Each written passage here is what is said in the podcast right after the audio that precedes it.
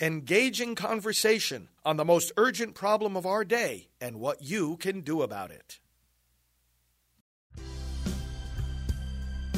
Now, the End Abortion Podcast by Priests for Life.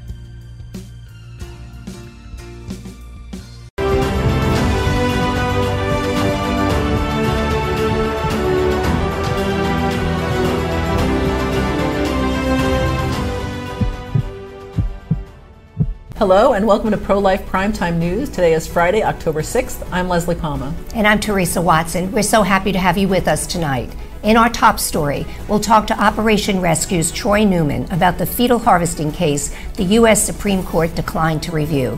Troy is one of the pro life activists now on the hook for millions of dollars in fines and other penalties.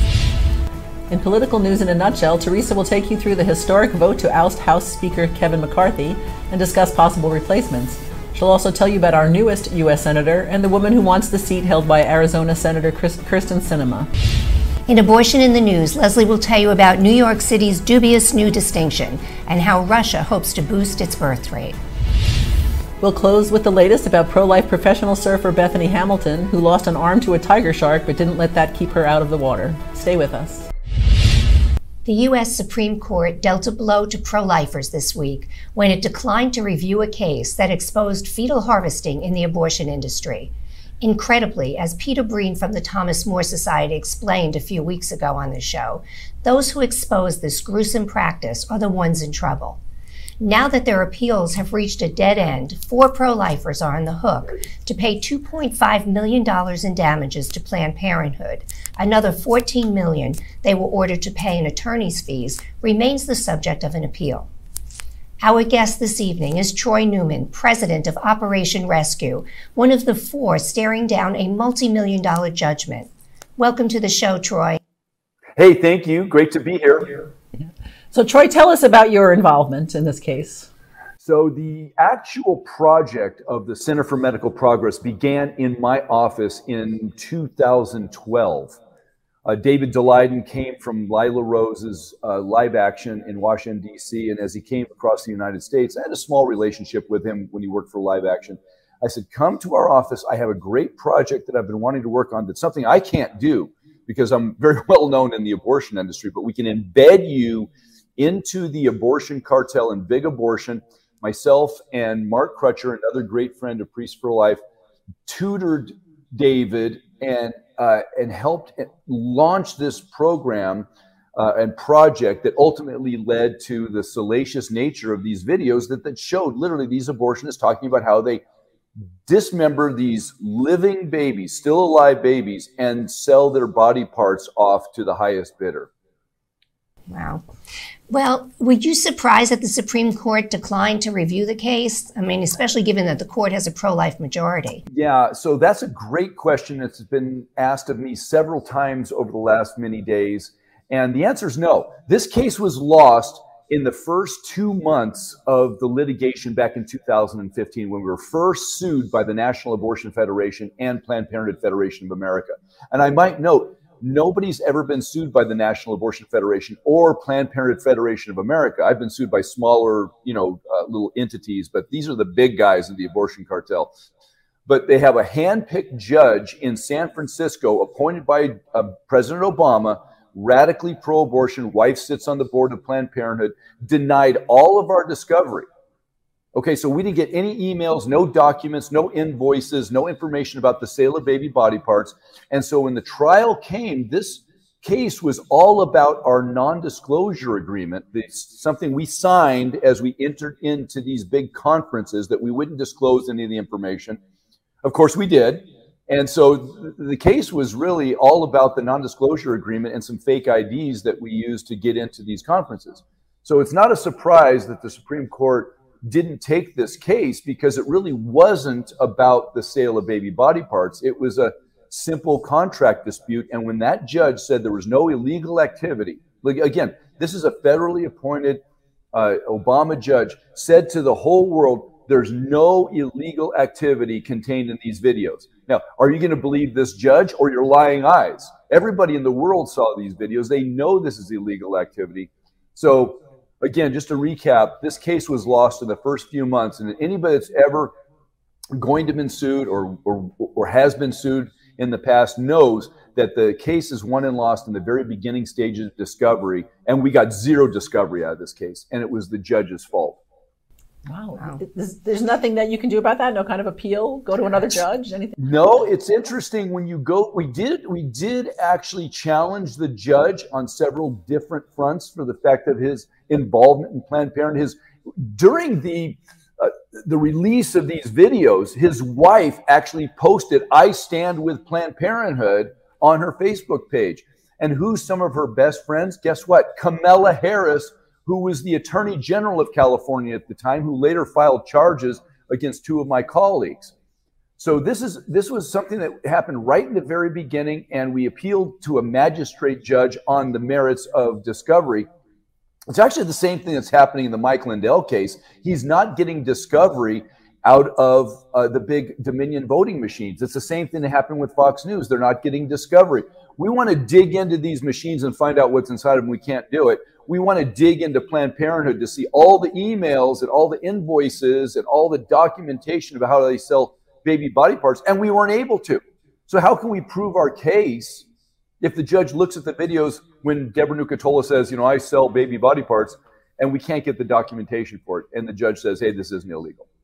So it's, it's a difficult proposition, but the but I want to remind your viewers here, it's not just this case, it's not just uh, President Trump. The system is corrupt from head to toe. The system's corrupt from head to toe, and we need a complete revival and a, and a rooting out of these baby killers and uh, anti-American individuals that are embedded in our judicial system. Well, you mentioned Deborah Nucatola, and I will never forget her in that first video talking about crushing below and crushing above to make sure she doesn't damage the lucrative organs of this child who's still alive. Right. Do you think, at the very least, that these videos opened Americans' eyes to the truth about abortion? Absolutely. It was a game changer. It was a game changer across the world. The, the veil of respectability was stripped from Planned Parenthood and the abortion industry, and people were horrified. Even pro-choice people, so-called pro-choice people that say they're in favor of, you know, a woman's right to, you know, kill her baby, but they said they were horrified that the the gall of Planned Parenthood behind closed doors would talk shop with people that they thought were their colleagues and say, oh, yeah, we meet, we remove the calvarium, or we need lots of eyes, or thymus, or liver, or uh, hair follicles, and so forth, because the researchers need it. They're feeding big pharma. How did we get this vaccine, this quote, vaccine so quick, the emergency authorization? How do you get your hair shampoos? How do you get your Visine eye drops? How do you get all your cosmetic? It's tested on aborted babies. And the pipeline from Planned Parenthood and the abortion cartel into big pharma and to the uh, teaching universities and research labs that Fauci is running around the world comes directly through the baby body parts for sale industry. And now everybody in the world knows it. The question is, what are we going to do? What are we going to do about it? Are we going to shut these ghouls, these vipers, these uh, these ticks on society? Are we going to shut them down? or are we going to allow them to continue to kill children and sell their bodies? So, Troy, you're you're convinced that fetal harvesting is still going on then? Not only is fetal harvesting going on, and that is a very real thing that Mark Crutcher exposed back in 1999. We re-exposed it in 2012 through 15. It's still going on. But if you have a license and it says on the back donor, organ donor, the same sort of technicians that reside inside of abortion clinics asking women to donate the, their, their babies' bodies to uh, science are, are those same technicians are in hospitals every single day. Your daughter gets into a car wreck and she could be saved, but she's got that little donor card on the back of her license, and they petition the family, "Hey, just let her let her go, and we want her eyes or liver or heart." And and there's an industry. Understand this. There's an industry in the sale of human body parts, and it's despicable. And at the heart of it is a lack of understanding for the beautiful creation that God made, made each one of us in the Imago Dei. We're creating the image and likeness of God, and these people have zero respect for human life. Yeah, I, I definitely agree with you there. But what does it feel like personally to know you might be responsible for paying millions of dollars to the nation's biggest abortion seller? Come and get it. I'll write you a check. I've got a I've got a charge card with a five hundred dollar limit.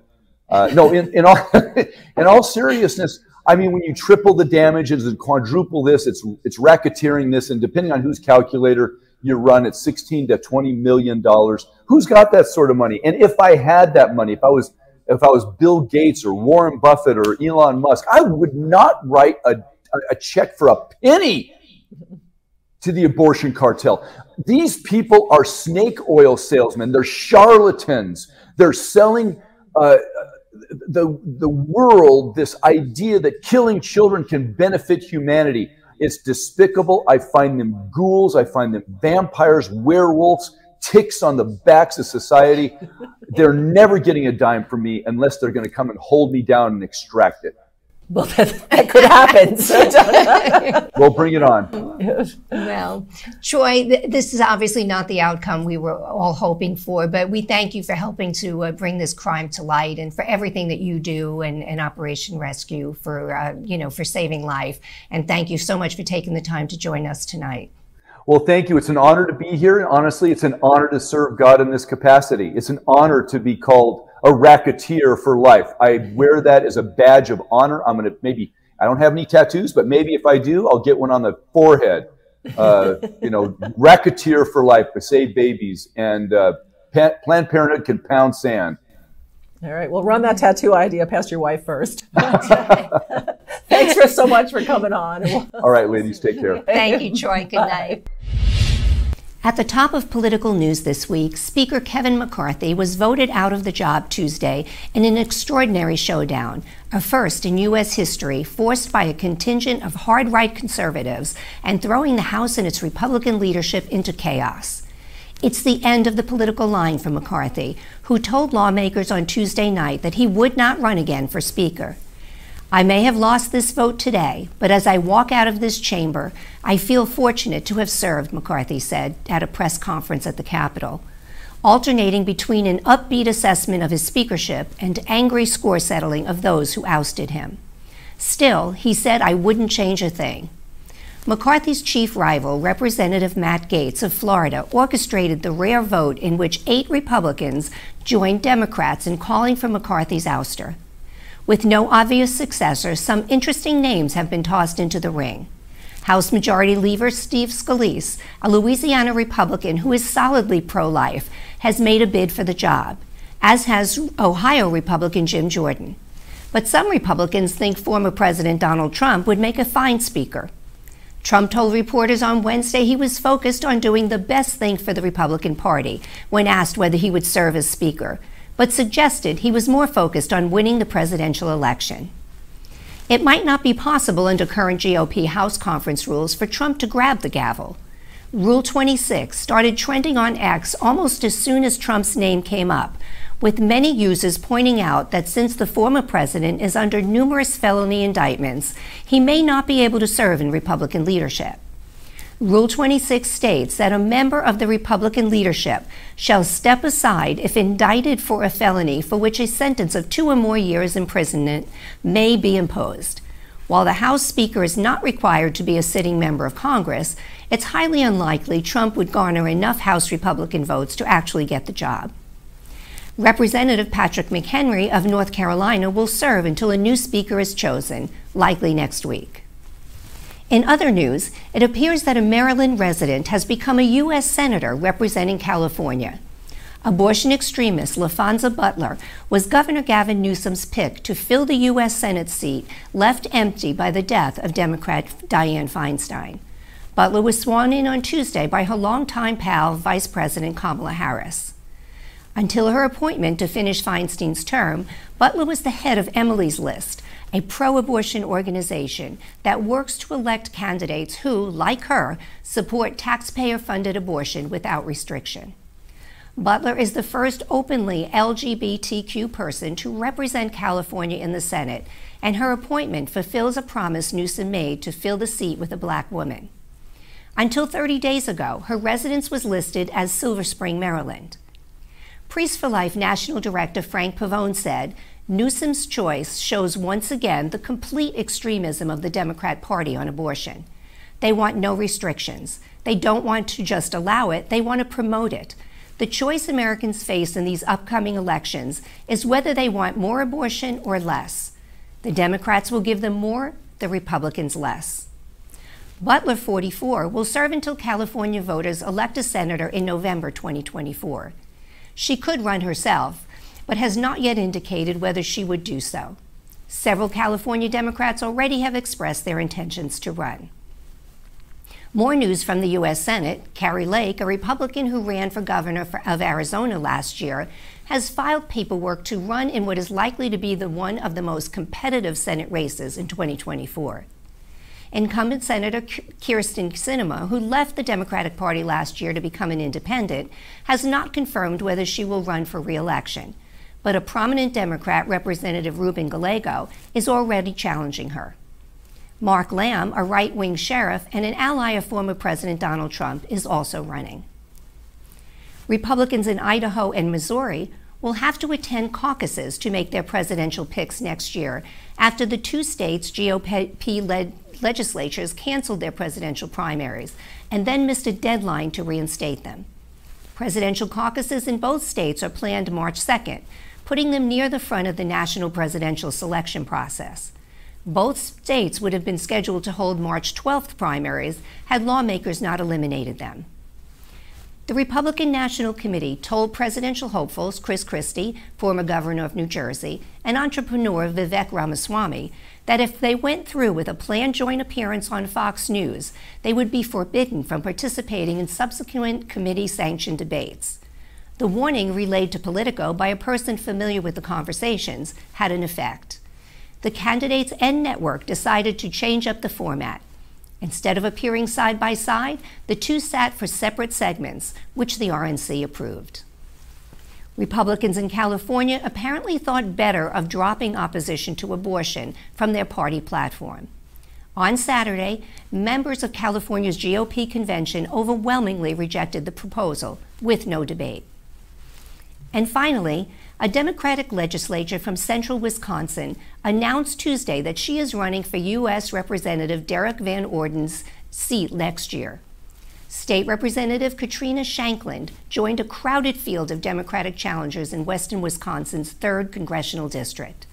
Former La Crosse County Board Chair Tara Johnson, small business owner Rebecca Cook, and Harvard Law student Aaron Knights all have announced plans to run. Van Orden, a former Navy SEAL, narrowly defeated Democratic Senator Brad Pfaff to flip the seat of the GOP last year after longtime Democratic incumbent Ron Kind chose not to, re- to seek reelection. Pfaff has decided not to challenge Van Orden in 2024. And that's political news in a nutshell. A group of more than 100 black pastors in Ohio on Wednesday released a letter calling on voters in the state to vote no on issue 1 on election day. This is a moral issue for and for the black community in particular, it is a life and death matter, the letter reads. Only 13% of Ohio's population is black, yet 48% of abortions undergone by residents of our state are performed on black women, a tragic and difficult reality that our community cannot ignore. Even more alarming is the number of black children, 20 million, who were killed in the womb between 1973 and uh, the overturning of Roe v. Wade by the U.S. Supreme Court last June. That is enough to fill Ohio Stadium more than 194 times. Ohio voters will decide on an amendment to the Constitution that would invent a right to abortion and supersede all other laws Ohioans have passed to protect the unborn and their mothers. Early voting in the state begins on Wednesday.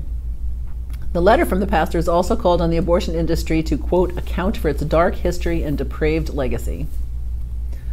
Teresa and I are both native New Yorkers, so it pains me to have to report that New York City has earned the dubious distinction of being the first municipality in the nation to offer abortion kits on demand. Mayor Eric Adams announced Monday that healthcare providers will prescribe and deliver medical abortion pills on demand after virtual or phone appointments. The Virtual Express Care program will have doctors and counselors available for video and telehealth appointments from 9 a.m. to 9 p.m. seven days a week. Women up to 10 weeks pregnant are eligible to participate. Mothers with insurance may have a copay, but those without insurance will receive the deadly abortion pills by mail free of charge. A pro abortion organization called Free and Just will continue its misinformation campaign in Nebraska. In August, the group paid for billboards to be erected with the message Women are going to jail under Nebraska's abortion ban. This week, the lie took to the skies with a banner bearing the same message flown over rush hour clogged highways in Omaha and over a Nebraska Cornhuskers college football game. The problem with the message is that it's not true.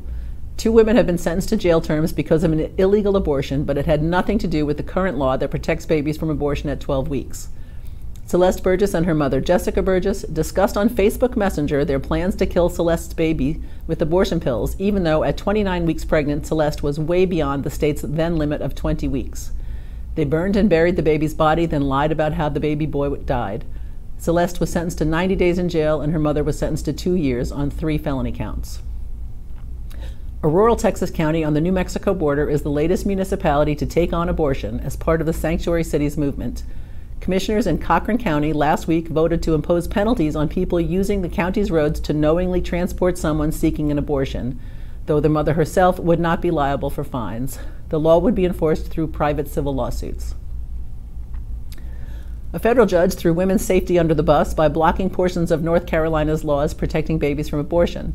Judge Catherine Eagles granted a preliminary injunction to Planned Parenthood South Atlantic, putting on hold a section of the law calling for determination and documentation of an intrauterine pregnancy before chemical abortion, and another calling for abortions beyond 12 weeks to take place in hospitals. And finally, in 1920, the newly communist Russia became the first nation in the world to allow abortion in all circumstances.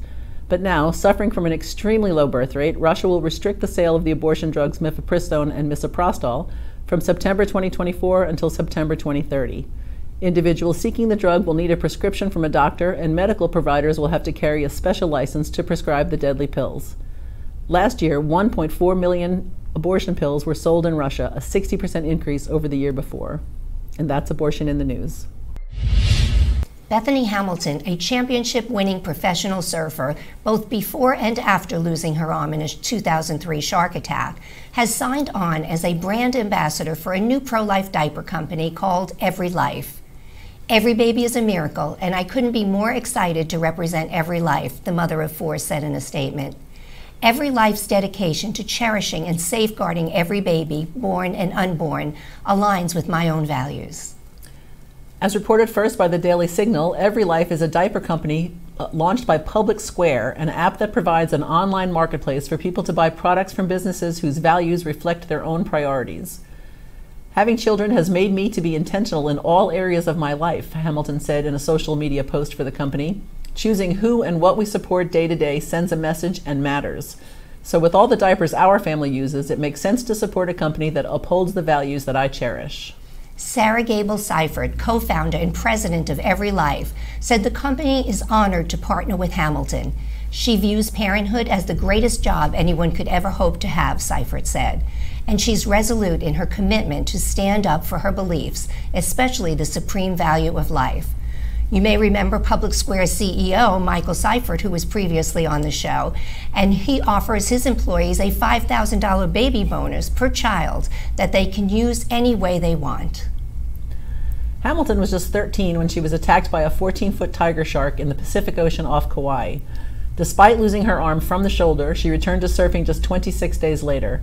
A devout Christian, she told the story of the attack in her 2004 autobiography, Soul Surfer, which was made into a movie of the same name in 2011. Controversy surrounded the film because of a Bible verse recited by a character played by country singer Carrie Underwood. According to The Hollywood Reporter, an executive at Mandalay Pictures thought Underwood should read the verse without saying it came from the Bible. In another scene, the executive digitally removed the words Holy Bible from the cover of the book. After the Hamilton family objected, both elements were restored. Thank you so much for joining us on Pro Life Primetime News, produced at Priests for Life headquarters in Titusville, Florida. If you like our show, please support us by making a donation to prolifegift.org. These donations help fund all of our work here at Priests for Life, which enables us to continue educating, equipping, and activating God's people to end abortion. For all your pro life news updates during the week, please follow us on X, formerly known as Twitter, at Pro Life News Show. I'm Teresa Watson, Executive Manager. I'm Leslie Palma, Communications Director. Remember, life is the only choice. This has been the End Abortion Podcast. To learn more, to help end abortion, and to connect with us on social media, visit endabortion.net.